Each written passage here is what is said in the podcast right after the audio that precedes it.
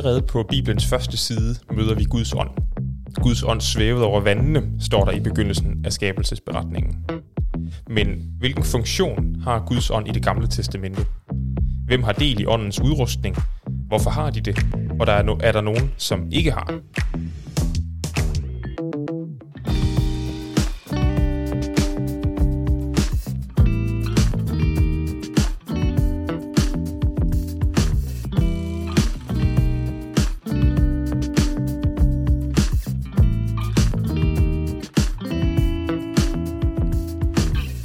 Velkommen til Mekar, Israels missionens podcast. Mekar er hebraisk og betyder en afkrog, der skal udforskes, eller et dybdegående studie. Og det er netop det, vi vil. Udforske Bibelens afkrog og dybder gennem samtale og studier. I dag skal vi snakke om, hvilken rolle Guds ånd spiller i Det Gamle Testamente. Mit navn er Kasper Bergholt. Velkommen ombord. Og jeg har fået en gæst i dag. Vil du præsentere dig selv? Ja, jeg hedder Carsten Vang og lærer ved Menighedsfakultetet i Aarhus. Lærer i Gamle Testamente, hvor jeg har undervist i Gamle Testamente og hebraisk og alt det, der følger med der i en del år efterhånden. Ja, og så har du også undervist i bibelsk teologi. Det har jeg også. Som er den her disciplin, hvor man forsøger at trække røde tråder og binde sløjfer på tværs af de bibelske skrifter. Ja. Jeg kunne tænke mig at spørge dig, hvad er den første bog, du kan huske, at du har ejet? Jeg tror, den første bog, jeg kan huske, jeg fik, det var en bog med indianerhistorie, da jeg var 9-10 år gammel. Ja. Jeg kan ikke huske, hvad den hed, men jeg kan tydeligt huske den fascination, det gav mig at læse om disse cowboys og indianer, der er på prærien i USA, og hvordan de overlevede naturens udfordringer, især når der var steppebrand, som det jo kan blive der de tørre sommer i Midtvesten. Så det husker jeg. Ja. Hvilke faglige forbilleder har du? Jeg har en del, men det jeg har især lyst til at nævne, det er en professor i arkæologi og semitisk filologi, altså de semitiske sprog, som nu er emeritus, men i mange år var professor ved Universitetet i Liverpool. Han hedder Allan Millard. Han har i mange år været et stort forbillede for mig i hans hæderlighed og integritet og personlige, dybe kristne tro. Millard var så heldig, da han var kurator på British Museum, at han fandt en række lertavler, som havde været gemt der, som ikke rigtig havde skænket nogen særlig opmærksomhed. Dem fandt han, og da han var dygtig i arkadisk, kunne han se, hvad det handlede om, og det viste sig at være den såkaldte Atrahasis-fortælling, eller Atrahasis-epos, som man godt kendte til, men ikke kendte rigtig noget om. Mm-hmm. Man kendte kun nogle meget få brudstykker til den. Ja. Den fandt han, og den fik han publiceret og udgivet sammen med en forskerkollega, som ellers navn er meget knyttet sammen med det der Atrahasis-epos. Mm. Og det er så interessant, fordi det der epos, som er fra ca. 1750 før Kristus, måske 1800 før Kristus, fortæller om skabelsen, om et problem, der opstår i den skabte verden, menneskets oprør mod guderne, og guderne vil så tage hævn og sender en kæmpemæssig vandkatastrofe, og så slutter det med at handle om tiden efter denne vandkatastrofe. Det minder jo meget den samme struktur, vi har i første Mosebog, de første 11 kapitler. Ja. Så det er yderst interessant, at vi faktisk har en grundfortælling, der er så gammel. Ja. Ja. Og som flugter med den bibelske. Ja, det er virkelig interessant. Ja, det var Millard, der opdagede den. Ja. Og så har han så siden jo i mange år været professor i semitiske sprog, især arkadisk, og jo bidrager rigtig meget til også forståelsen af Gamle Testamente, belysning af vanskelige steder, fordi han har så grundig en indsigt i det arkadiske materiale. Mm. Og han lever stadigvæk og er stadig virksom, men mest med artikler, han bidrager med i ny og næ. Ja.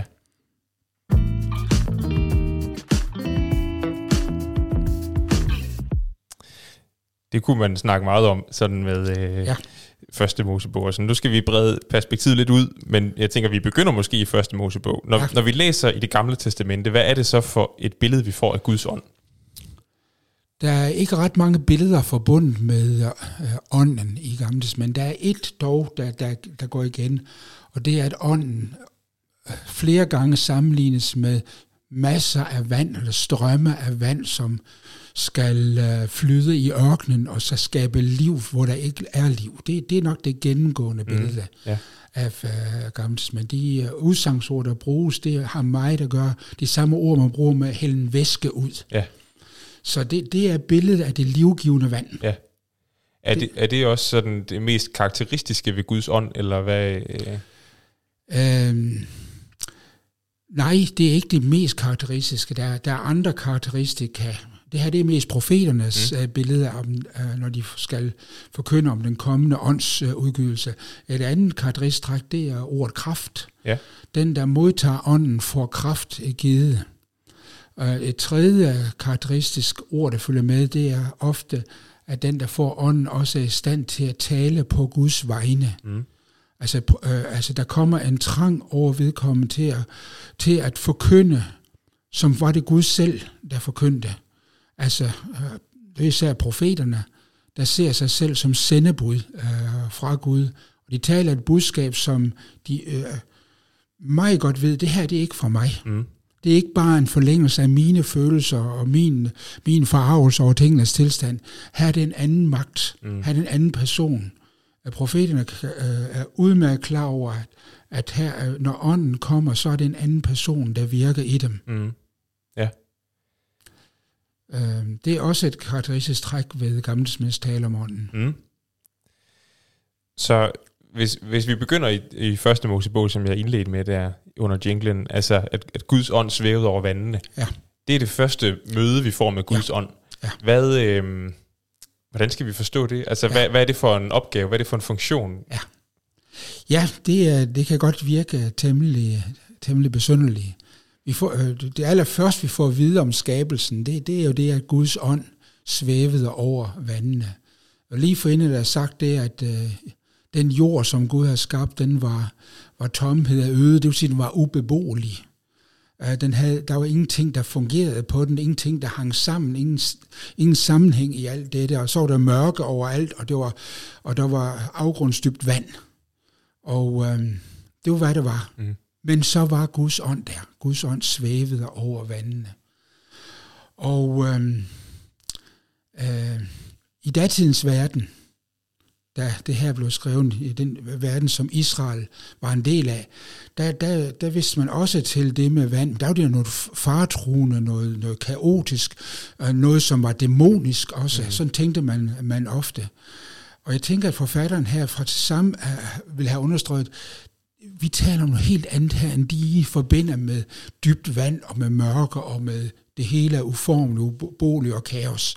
Det er ikke noget dæmonisk og ondt, som først skal bekæmpes. Når forfatteren siger, at Guds ånd svævede over vandene, så vil han sige, at Guds ånd er til stede over disse vaner, i dette mørke. Det vil sige, at alt det, som er kaos og lyder som tilfældigt og uden nogen sammenhæng, det er hele vejen igennem under Guds ånds kontrol. Mm. Og det vil forfatteren have understreget. Ja. Netop fordi det i hans egen samtid, der var det noget andet, man forbandt med dybt vand. Ja. Det var kaos. Ja. Israelitterne har aldrig været store søfarer. Så derfor, det store hav var noget ondt, og blev forbundet med onde kræfter. Mm. Men slår forfatteren her fast, sådan var det ikke i begyndelsen. Mm. Og når myterne taler om, at det var at vandene var de her dæmoniske kræfter, så har de ikke sandt, har ikke ret disse myter. Mm. Går for Guds ånd svævede. Ja. Og det vil sige, at det er det samme ord, der bruges som for en stor fugl eller en ørn, der svæver oven over sin rede med unger, og er klar til at slå ned og gribe ind, hvis der skulle ske noget med disse unger. Mm. Det er det udsangsord, der bruges her. Ja, fordi det, at Guds ånd svæver, det er vel, vi må forstå det som et udtryk for, at Guds nærvær er der, Guds kraft er der, Guds liv er der. Ja. Ja. Det er Guds muligheder, som er midt i alt det, som er mørke og som er dybe vande. Mm. Og derfor er det så også, at Guds ord og Guds ånd virker. Ja. Og ud af det, der kaos, former så en verden, som hænger sammen, og som er frugtbar, og som afspejler den skønhed, der er hos Gud selv. Ja. Ja. Hvor vi møder ånden der, og så spiller den jo sådan lidt en vi møder den ikke så tit vel. Altså den popper op en gang imellem. Den er ligesom sådan en tråd nedenunder, der en gang imellem popper op et pulsslag eller sådan. Hvor møder vi den ellers henne? Vi møder nogle få gange ellers i forbindelse med Guds skabergerning, men det er kun ganske få steder. Salme 104 for eksempel. Et stykke hen i Salme 104 tales der om, hvordan tørken kan ødelægge alt. Men så sender Gud sin ånd, og ørkenen kommer til live, siger salmisten der. Så altså Guds ånd er forbundet med det livgivende. Men det, der skaber liv, hvor der før bare var dødt og var ørken. Ja. Og der er et sted i Jobs bog, hvor også der er inde på samme tanke. Men det er nogle ganske få gange. Ellers så er det karakteristiske for gammeltidsmænds tale om ånden, at det er ofte forbindes med en særlig udrustning, som nogle mennesker får. Mm. Ja. Et menneske, som har en særlig visdom, er i stand til at afkode og forstå og forklare det, der sker. Vedkommende har Guds ånd. Mm. Der er Josef, den her knægt, der er knap 30 år gammel, at han og kan tyde Faraos drømme, og hvad ingen andre var i stand til, så udbryder Farao. Er der nogen, der har Guds ånd, som den her unge valp her? Fordi han har den visdom og den indsigt, han har evnen til at tyde drømme. Mm. Og det er ikke noget, som mennesket har af sig selv, det er fra Guds side. Mm. Så der spørger han det, hvem har Guds ånd, som den her unge mand her? Mm, yeah. Lad os vende tilbage til det lige om lidt, det med ånden som udrustning.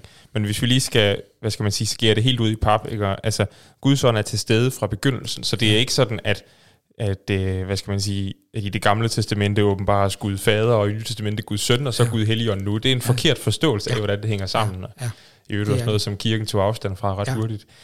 Fordi ånden er til stede allerede fra begyndelsen. Ja. Den treenige Gud er til stede, hvor vi forstår allerede fra begyndelsen, og så er du inde på, at ånden har den her, hvad skal man sige, funktion eller rolle i forhold til skaberværket, skabelsen, at ånden er Guds liv. Ja. Og når hvis Gud tager sin ånd tilbage, så dør alting, men hvis Gud giver sin ånd, så kommer der liv. Ja. Så det er ligesom Gud, det er Guds nærvær i den skabte verden, kan man sige. Det er ved hans ånd. Ja. Hans aktive tilstedeværelse. Yeah. Gud har ikke bare troet sig tilbage, efter han har skabt. Han er ikke en pottermager, der har lavet sit arbejde færdigt, og så sætter han sig i et hjørne og slapper af. Mm. Gud er aktiv til stede i alt det skabte ved sin ånd. Yeah.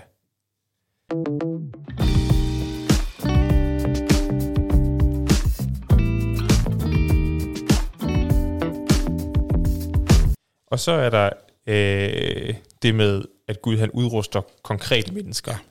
Ja. Hvordan, kan du sige lidt mere om det? Altså, hvordan foregik det, havde jeg sagt? Hvem var det, der blev udrustet? Hvorfor? Hvordan? Ja, det kunne vi vældig godt tænke os, hvis Bibelen var lidt mere informativ der, men det er den desværre ikke. Altså det med Josef og Farao, det er så Farao, der konstaterer, at når den her unge fremmede, der blev måtte hentes ud fra en fængsel, at han havde denne enestående evne til at udlægge Faraos drømme på sådan en måde, så Farao instinktivt vidste, at det her, det er rigtigt. Så må han have en indsigt, som han må have fået sted fra. Det kan kun være Guds ånd. Mm. I hele taget så bliver visdom ofte forbundet med Guds ånd. Mm. Og når Gud skaber verden med visdom, sådan som vi læste i Ordsprogene 8, så er det også med en funktion af åndens virke. Ja. Selvom Ordsprogene 8 ikke nævner Guds ånd eksplicit. Men den vise blev i gamle tider ofte betegnet som en, der har fået Guds ånd. Mm. Hvordan? Ja, det ved vi ikke. Mm. Men hvad vi vil sige skyldes almindelig menneskelig fornuft og så videre, det vil gammeltidsmænd mere sige, jamen det er Guds ånds virke. Ja. Og der hvor vi møder det rigtig tydeligt, det er, da israelitterne er vandret ud af Egypten, og de er kommet til Sinai bjerg, og så skal de konstruere en helligdom, en transportabel helligdom. Israelitterne har kun erfaring med én ting, og det er at lave mursten ud af ler. Mm. Og det er ikke så transportabelt. Det er ikke særlig transportabelt, nej, og det er ret tungt at bøvle med, og der er ikke ler ude i ørkenen, så det, al deres know-how og erfaring kunne de ikke bruge til noget som helst. Men der står det i 2. Mosebog, kapitel 35, at Gud har udvalgt en bestemt person, en Bezalel af Judas stamme, og givet ham en særlig indsigt og visdom og ånd, sådan at han er i stand til at designe kunsthåndværk, lave ting ud af guld og sølv, og så videre, og stå for vævningen af de hellige tæpper, der skal væves til helligdom med diverse indlagte broderier i og keruber. Det har han fået Guds ånd til. Det vil sige, det er en overnaturlig gave, Gud har givet vedkommende, og så dem, der skal hjælpe ham. Ja. Det er jo meget interessant, ikke? Fordi ånd tit kan virke så diffust for os, men her er det altså meget konkret udrustning til en meget konkret opgave. Ja, det er det. Er det, jeg tænker bare på, er det sådan et udtryk for, at de ligesom, hvad skal man sige, det kan være, at han også havde lært det sådan med helt naturlige, på helt naturlige måder, ikke? Og ligesom vi andre lærer ting, men er det et udtryk for, at de ligesom ser Guds finger i det, eller hvad man siger, det kan godt være, at han har lært det på naturlige præmisser, men vi kan bruge det. Så derfor er det Gud, der har givet ham den evne. Det ved vi ikke, fordi det er Gud selv, der siger det til Moses, at han ikke skal fortvivle over, at han får forvist en model af templet, eller af tabernaklet op på bjerget. Fordi at, det er ikke den her gamle mand, der er over 80 år gammel, der skal prøve at holde styr på detaljerne. Gud har udvalgt en og givet ham denne særlige evne, vil vi kalde det, men teksten siger, at Gud har lagt min ånd i ham. Med indsigt og forstand der. Så det tyder på, at det er en ekstraordinær gave, hvad Gud har givet vedkommende, og dem, der skal hjælpe ham med det. Okay, Så det, at ånden er i eller over en person, markerer ligesom den her person som noget særligt. Personen har fået en evne, er i stand til at gøre noget, som andre ikke kan. Hvordan hører det sammen med den praksis, at man salvede for eksempel sine konger og sine præster? Det kommer så ind på et senere tidspunkt, at kongen bliver salvet, og under tiden også profeter. Det vil sige, at man blev indviet og indsat i en særlig tjeneste for Gud. Og tankegangen var den, at kongen for at regere måtte have Guds ånd, og derfor salvede man vedkommende til det. Så kongen er en messias. Og deri ligger jo en forventning om, at Gud så også vil lade sin ånd følge med denne konge. Og de første konger, Saul og David, der er der jo mange eksempler på, at ånden især kom over Saul. Og ånden greb ham. Ånden ledte ham. Det er rigtigt. Der er noget der, som altså, man kunne måske godt tænke sig at vide lidt mere om, hvordan det var foregået. Altså, hvordan... Er det bare en pludselig indskydelse, de har fået, eller har de brugt lang tid? Der kommer i hvert fald en stærk trang til at gøre noget bestemt, og hvor de ikke ville være i stand til at gøre det bare ved deres egen kraft eller deres egen intuition. Så Guds ånd udruster ledere. Det udruster ledere, og dem salver man så også på et tidspunkt, for ligesom at give det et konkret udtryk, kan man sige. Ja. Men vi hører også, at altså, Moses var udrustet med Guds ånd. Ja. Nogle af dommerne var udrustet. Uden at han var salvet. Ja, lige nøjagtigt. Og nogle af dommerne var udrustet med Guds ånd, uden at være salvet. Og er det også sådan, vi skal forstå? Og for Samsons vedkommende, der havde han Guds ånd allerede fra fødslen af. Ja. I en særlig grad. Ja. Jeg tænker på, at i salme 151, der står der, tag ikke din hellige ånd fra mig. Og hvis det er David, der har skrevet det, ikke? Så handler det vel om den udrustning, som han så har, som konge har. Ja, det må vi tro, Og derved handler det vel også om, det er fordi, jeg tænker, hvis man beder den bøn som kristen i dag, så altså, kan Gud finde på at tage sin ånd fra os, eller er det ikke en anden slags, er det ikke en anden måde, vi har fået ånden på, eller hvordan? Skal vi være bange for, at Gud tager sin ånd fra os? Ja, vi skal være bange for, at vi bedrager os af vores egen selvretfærdighed og vores egen synd.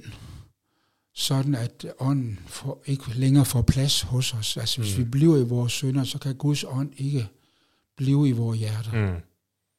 Så kan Gud tage sin ånd fra os. Mm. Og derfor kan man komme ud for, at mennesker, som har haft stærkere åndsoplevelser i deres ungdom eller i deres tidligere voksenliv, men af forskellige grunde ender måske med helt at fornægte troen og blive nogle af kristentroens værste modstandere, jamen der har Guds ånd forladt dem. Mm. Det kan man godt komme ud for. Mm. Ja. Så det er helt sikkert en relevant bøn også at bede for den, som blev mindet om sin synd. Mm. Ja. Det vil jeg sige. Ja. Er der andre, hvad skal man sige, signifikante nedslag, når vi taler om det med Guds ånd, der udruster mennesker? Det mest bemærkelsesværdige, det er jo Guds ånds tilstedeværelse i profeterne. Ja. Ånden kalder profeter frem, og profeter kan nogle gange meddele ånden til deres efterfølgere. Mm. Det mest kendte eksempel er nok profeten Elias, der giver embedet og ånden videre til sin unge ven Elisa. Men også Samuel, profeten Samuel, har store grupper af profeter forskellige steder, og der kommer ånden over dem fra tid til anden, synligt og manifesterbart, så alle kan se, at nu er ånden over den. Det er formentlig en slags henrykkelse, eller en slags tungetale, en begejstret lovprisning af Gud, som fylder disse profeter, så det er synligt for alle, at her er Guds ånd. Mm. Og Saul, da den unge knægt Saul, han blev standset af Samuel første gang, jamen der får han vide, at du skal få et tegn på, at Gud har kaldet dig, selvom du kun ser dig selv som en almindelig bondeknægt, og der er bare kommet for at få besked om, hvor dine æsler er blevet af hen, så har Gud udvalgt dig og salvet dig til konge, og så får du et tegn, min unge ven, på det, nemlig, at når du møder en flok profeter, så skal den profetiske ånd også røre ved dig og komme over dig. Ja. Så blev det jo til et talemåde af Saul, også blandt profeterne, ja. som et talemåde for noget helt usædvanligt uventet, der sker. Ja. Så der, hvor ånden kommer, sker der altså under tiden noget meget underlige ting. Mm. Yeah. Og profeten Ezekiel, som var blandt de landflygtige i Babylon, han oplever jo det ejendommelige, at ånden simpelthen tager ham og fører ham fra Babylon, fra den der landsby, hvor de landflygtige kæmper med at få jorden til at give noget afgrøde. Det fører ham derfra tilbage til templet i Jerusalem, hvor han går ind gennem templet og ser alt, hvad der sker der. Mm. Og så vender han så tilbage til landflygtige og fortæller om, hvad han har set. Mm. Men det sker under åndens indflydelse. Ja. Samtidig med, at han stadigvæk er i kroppen i Babylon. Ja. Det er så ejendomligt. Ja, og jo også eksempler på, at det gamle testamente ikke er åndsforladt, vel? Nej. Altså fordi vi møder jo det samme i Nye Testamente, ja. Ikke? Og der er vi måske mere vant til at tænke om, at ånden er på spil og sådan, men det er den også i gamle testamente. Det er den i højeste grad, ja. Og især i de perioder, hvor Guds folk for alvor er i klemme. Ja, ja. Hvordan kan det være? Jeg tænker, det er perioder, hvor de menneskelige ressourcer er færrest, ja. Og hvor folket som folk er på alvor, er på spanden. At det er der, hvor at Gud så i en særlig grad lader sig kende gennem sin ånd, som for eksempel under landflygtigheden. Mm. Fordi Guds ånd også er den, der trøster og opmuntrer. Ja. Eller, ja. Mm. Det er det.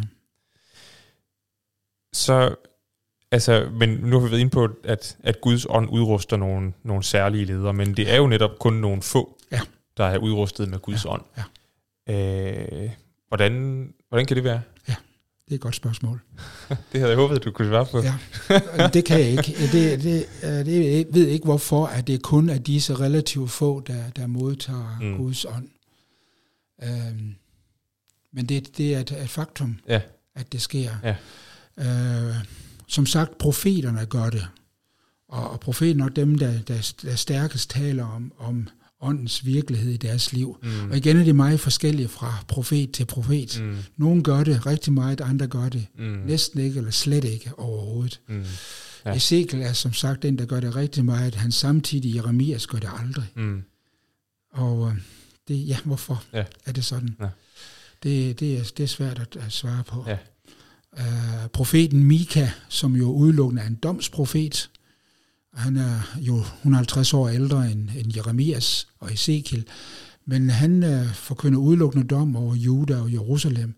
Men han siger jo så et sted i kapitel 3, at jeg er ved Guds ånd, at jeg er fyldt af Guds ånd til at forkynde Guds dom og Guds straf, siger han i kapitel 3, vers 8. Så der refererer han så til Guds ånd. Mm. Som det, der driver ham. Ja. Men hvorfor at det kun er bestemte, der får det, det er svært at svare på. Det blev dem, som Gud på en særlig måde kalder og sender. Ja. Som Gud giver sin ånd. Mm. Ja. Og det er profeter, der jo får lov at opleve og erfare Guds nærhed og Guds virkelighed. Og det er jo også Helligåndens gerning. Mm. Så jeg tænker, at der er et sted der i 4. Mosebog, kapitel 11, hvor... Ja, det er et rigtig godt eksempel. Hvor Moses har det der bøn om, at det, eller et håb om, at om kunne det da ikke bare være anderledes. Ja. Giv hele Herrens folk var profeter. Ja. Er det sådan et... Hvad skal man sige? Er det sådan en lille glimt af, at det engang skal være anderledes? Eller? Det er i hvert fald et glimt af, at Moses, som jo havde erfaring med Helligånden, at han ønsker, at alle i Guds folk skulle få den samme erfaring. Mm. Og den her episode med, at 70 af de ansete ældste i folket, 6 fra hver stamme, at de skulle på en særlig måde få en Helligåndens erfaring. At... Det ville Moses ønske, det kunne gælde af alle. Mm. Og sammenhæng er jo yderst interessant, fordi man har kaldt de her 70 ud til åbenbaringsteltet, ud til helligdommen, uden for lejren. Og alle kan se, at de går derud, men der er 2, der mangler. Hvorfor, det ved vi ikke. Mm. Om deres kone lå syge derhjemme, og de var nødt til at passe på børn, eller hvad der skete. Og hvorfor de ikke var med derude, men var hjemme i teltet sammen med... Hvad resten af deres stamme, det siger teksten op. Men der kommer ånden også over de 2, som ikke var gået ud i samlet flok. Ja.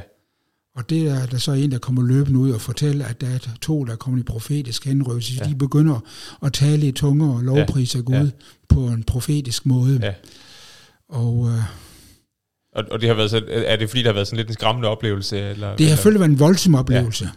Det har været noget helt andet, og men alle har været virkelig klar over, at disse har fået Guds ånd. Mm. Det er der ikke nogen som helst tvivl om for dem, der har stået og jagtet det. Og der er det, Moses siger, giv du af alle i Guds folk. Ja.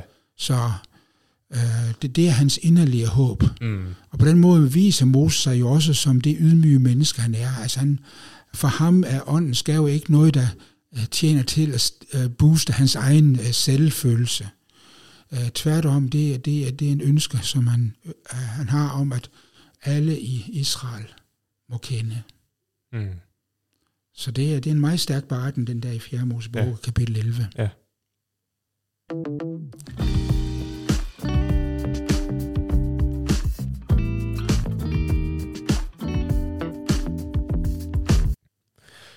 Det kunne vi måske bruge som overledning til så at tale om, hvad skal man sige, de løfter, der bliver knyttet til Guds ånd i det gamle testamente. Ja. Hvad er det, når gamle testamentet ligesom kigger fremad? Ja. Hvilken rolle spiller Guds ånd så? Det spiller en altafgørende rolle på 2 områder. Dels skal den kommende forløser og fredskonge, kongen af Davids slægt, det skal han i særlig grad have ånden. Mm. Det er især profeten Esajas, der understreger dette. Mm. Ånden er forbundet med Messias. Og så for det andet, så vil der komme en særlig åndsåbenbaring til alle i endetiden. Mm. Ja. Ifølge profeterne. Ja. Og det udtrykker de så på lidt forskellige vis, men... Ja, Esajas har den der, der skyder en kvist, og Esajas skud går frem fra hans rod. Ja. Over ham hviler Herrens ånd. Ja. Og der siger, netop over ham hviler. Mm. For mens ånden ellers i gamle tider kom og forsvandt fra dem, der fik ånden, så er det anderledes med den kommende Davids søn. Mm. For ånden skal vedblive med at være over ham. Ja. Mm. Og derfor understreger de næste vers også denne Davids søns visdom og hans evne til at regere med retfærdighed. Ja. Han skal udbrede ret til hele folket. Mm. Ja. Så ånden er over ham. Og det samme gælder skildringen af Herrens tjener i Esajas 42. Der giver Gud også ånden til ham. Altså, jeg tror, tjeneren og Davids søn er en og samme person. For der er meget af det samme, der siges om begge. Men vil Gud også give ham sin ånd. Mm. Sådan at hans gerning kan lykkes, og at denne tjener ikke bare skal være Guds redskab for Israel, men skal være det for folkene. Man skal blive folkenes lys, siger Esajas kort tid efter. Ja. Så ånden er i særlig grad forbundet med den kommende konge, og meget stærkt kommer det til udtryk i Esajas 61, vers 1-3, hvor det så er tjeneren selv, der taler om, at han er blevet salvet, han har fået Guds ånd, og han har fået Guds ånd til at forkynde de gode budskab for alle. Mm, ja. Og udråbe et nåde over for Herren. Ja. Og det er jo netop den tekst, Jesus så tager fat i. Den tager Jesus fast i synagogen i Nazaret. Ja, det gør han. Ja. Og hvor han så får til i dag, er det sket. Ja. Og det er vel også derfor, at evangelisterne er så opmærksomme på at fortælle os, at da Jesus bliver døbt, så kommer ånden til syne over ham. Ja. Som en due. Det er jo fordi, de kender de her tekster, ikke? Og de skal fortælle, at det er, altså de her, det er Jesus, det handler om. Det sker for Jesus, det her. Netop. Ja. Netop. Og der er det særligt med duer, de flyver langsomt og tungt, og de flyver ikke fra gren til gren, sådan som andre fugle gør. De bliver siddende der, hvor de sætter sig. Mm. Ja. Det gælder også duer i Danmark. Ja. Så når ånden kommer som en due over Jesus der ved dåben i Jordanfloden, så er det også signal om, at den bliver over ham. Ja, og det er et interessant perspektiv, for ellers så hører man jo meget, at duen, det er fredssymbolet. Og sådan. Det er det også. Ja. Det er det også. Men det er et interessant perspektiv, det der. Ja. Så det er det ene, hvad skal man sige, perspektiv for fremtiden, GT har på Guds ånd. Og det andet, det er så det med en langt større og mere omfattende åndsudgydelse. Ja. Og det er der en række af profeterne, som på forskellige vis er inde på. Og især profeten Esajas er inde på det flere gange, Esajas 32, vers 15, at ånden skal udgydes over os. Der bruger Esajas et ord, som ellers bruges om det at tømme en beholder. Mm. Rebekka, da hun som ung pige kommer uden for hendes by der og ser den fremmede mand stå med sine sine kameler, så tilbyder hun at vande hans kameler, og der tømte hun sin krukke. Mm. Og det er det samme udsangsord, der bruges her, at Guds ånd skal komme. Gud vil tømme sin ånd ud over hele folket. Mm. Ja. Og så, altså, i Esajas 32, der ser vi, altså ånden skal udgydes, og så skal ret og retfærdighed regere til evig tid. Ja. Og det har faktisk været i mange af de tekster, vi har snakket om, at det der med, ånden fører til ret og retfærdighed. Ja. Ånden fører til, at verden bliver retfærdig, at der bliver social retfærdighed for dem, der har brug for det. Og altså, det er vel fordi, at ånden er udtryk for Guds nærvær, ikke? Og der, hvor Gud er, der må der også være ret og retfærdighed. Det er rigtigt. Ja. Helt rigtigt. Og så et videre sted hos Esajas, det er Esajas 44, vers 3-5, hvor der tales om, at Gud vil udgyde sin ånd over den tørstige jord, og så vil alle uden forbehold sige, jamen jeg tilhører Gud, jeg er med i Guds folk. Mm. Så hvor før folk med ondselighed og forlegenhed måske vil tøve med at bekende sig som en del af Guds folk, så vil alle frimodigt nu skrive Herrens navn i deres hænder og sige højt, jamen jeg tilhører Guds folk. Mm. Så det er ånden skaber en ny frimodighed og bevidsthed om, hvem der er Gud. Ja. Skal man forstå det som, at ånden bliver en slags identitetsmarkør, tilhørsmarkør for Guds folk? Nej, jeg forstår det mere som, hvad ånden virker. Okay, ja. Ånden virker en fornyet glæde over at tilhøre Guds folk. Ja. Mm. Og så er det selvfølgelig det kendte profeti fra profeten Joel i kapitel 3, der taler om, at Gud vil udgyde sin ånd over alt levende, over alle mennesker, sådan at alle skal tale profetisk.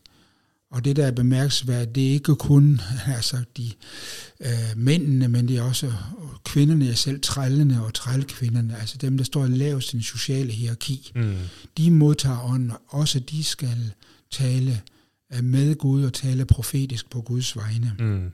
Alle skal have syner. Ja. Og det ord, som bruges derom, at Gud vil udgyde, det er det ord, som ellers ofte bruges om noget voldsomt, der sker. Ja. Så der er ikke tale om en stilfærdig brise, men en voldsom udgydelse, som vil kunne ses og høres viden omkring. Ja. Ja. Ifølge Joels bog. Ja. Så er der Ezekiel 36 med loven, der skal skrives i hjertet. Ja. Det er jo også ånden, der er på spil der. Det er også ånden der. Det er, og Gud vil lægge en ny ånd i deres hjerter. Ja. Ja. Og det fører så videre til kapitel 37, hvor vi får den her symbolske, meget maleriske beskrivelse af de døde ben, der bliver levende igen, bliver klædt på med sener og kød, og får livsånden i sig igen. Netop. Ja. Det er det. Og i sidste episode var vi inde på hvad skal man sige, den der dobbelthed, der er i det hebraiske ruach, så det både kan betyde ånd og blæst og brise og alt muligt andet derimellem. Det er fuldstændig rigtigt. Og det kommer særligt til udtryk der i Ezekiel 37. Ja. Det er rigtigt. Så det er altså de løfter, der er om Guds ånd, de fremtidsperspektiver. Der skal være en særlig udrustet leder, og så skal alle udrustes med Guds ånd. Ja.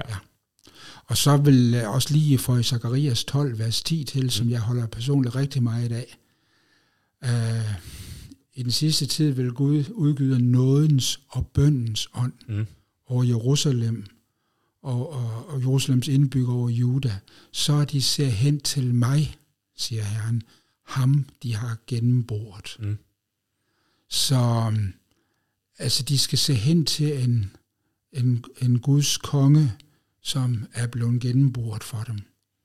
Så der er det åndens opgave at gøre Guds folk opmærksom på Guds tjener, som de selv har med til at gennembore. Ja. Det er jo interessant. Og teksten siger det faktisk så stærkt, som jeg her citeret, og som vores autoriserede Bibel også gengiver det. De skal se hen til mig, ham de har gennembore. Det er Herren, der taler. Mm. Det er Herren, der taler en subjekt i sætningen. Ja. Så der er en direkte identifikation mellem Gud, som giver løfte om ånden, og ham, som er blevet gennemboret. Ja. Og som ånden skal få dem til at se hende på. Og som ånden skal åbne deres øjne for. Ja. Det er jo interessant. Det er meget interessant. Ja.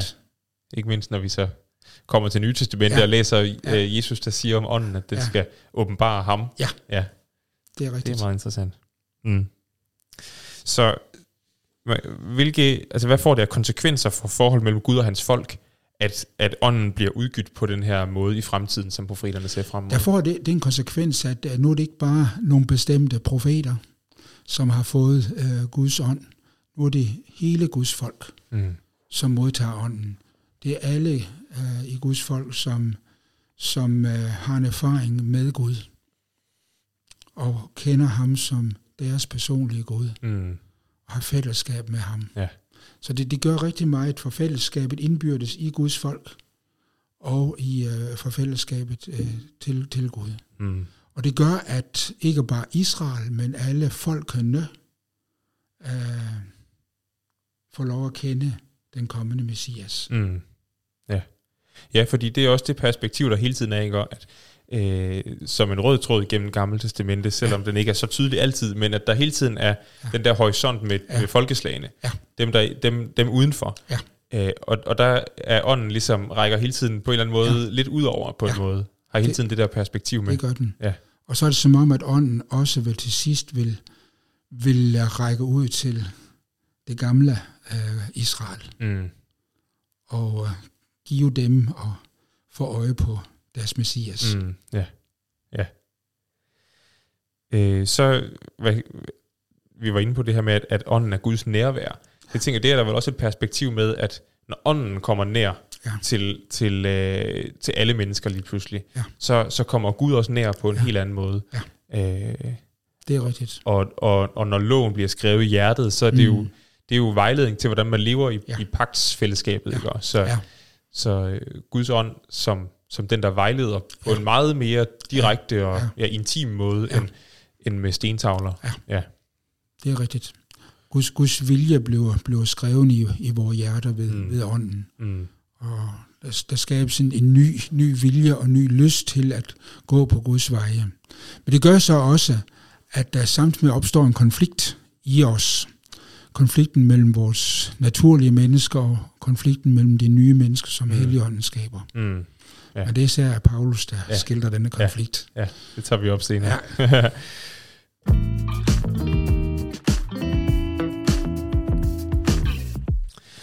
Tiden den er ved at være gået, og derfor så vil jeg spørge dig, om du lige kan opsummere, hvad skal stå tilbage fra den her episode? Hvad har vi været omkring?